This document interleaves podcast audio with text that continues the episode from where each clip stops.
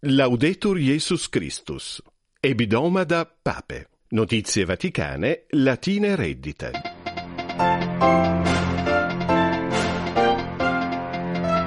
Fraterna correxio caritate in eum qui erravit acta, principem obtinuit locum in catechesi angeliche salutazioni die dominico, musitazione masseveravit pontifex peste esse nunquam iuvat ut meliores fiamus.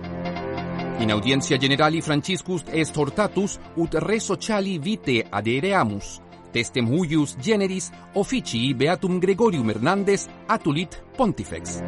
In urbe Vaticana Franciscus Ecclesiae Orthodoxe sire malancarensis moderatorem recipit. Novum signum ostendit Franciscus ecumenice propensionis.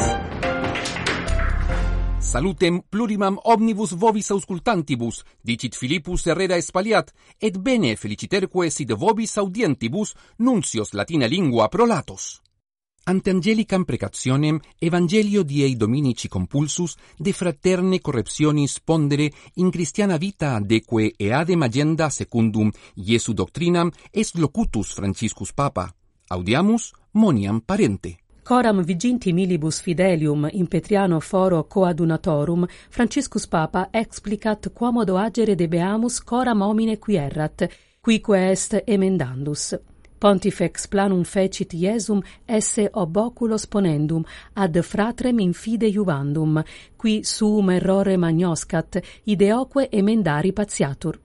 Ad summi pontificis mentem correctio fraterna summus est amoris actus, que maximam vim sibi vindicat, e aque sine iracundia est gerenda quin imo cora maliorum erroribus musitationem cavere debemus, quam in hominum communitatunque vita pestem vocavit, quoniam nunquam juvat ut meliores efficiamur et crescamus.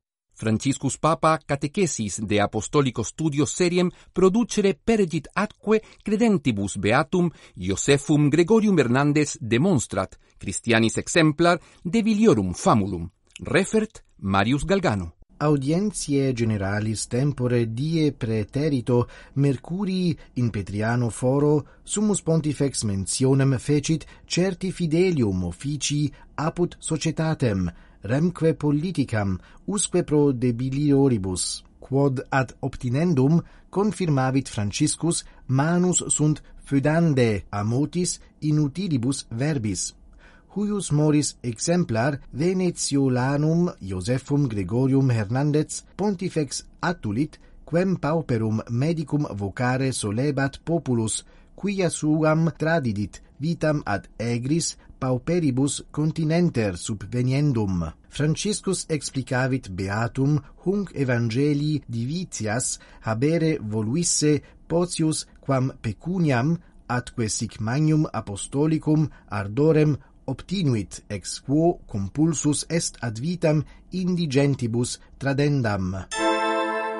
Novum ad dialogum ecumenicum incitamentum a Francisco Papa estributum, ut pote cum in urbe Vaticana ecclesi Orthodoxe sire malancarensis catholicos sit receptus. Sumus pontifex oravit ac dialogum instituit cum Basilio Martoma Mateo Tertio et ambo propositum renovaverunt, ut sue communitates ad unitatem propius accederent, unde Christiani, Iesu discipuli ac fratres in plena viverent communione.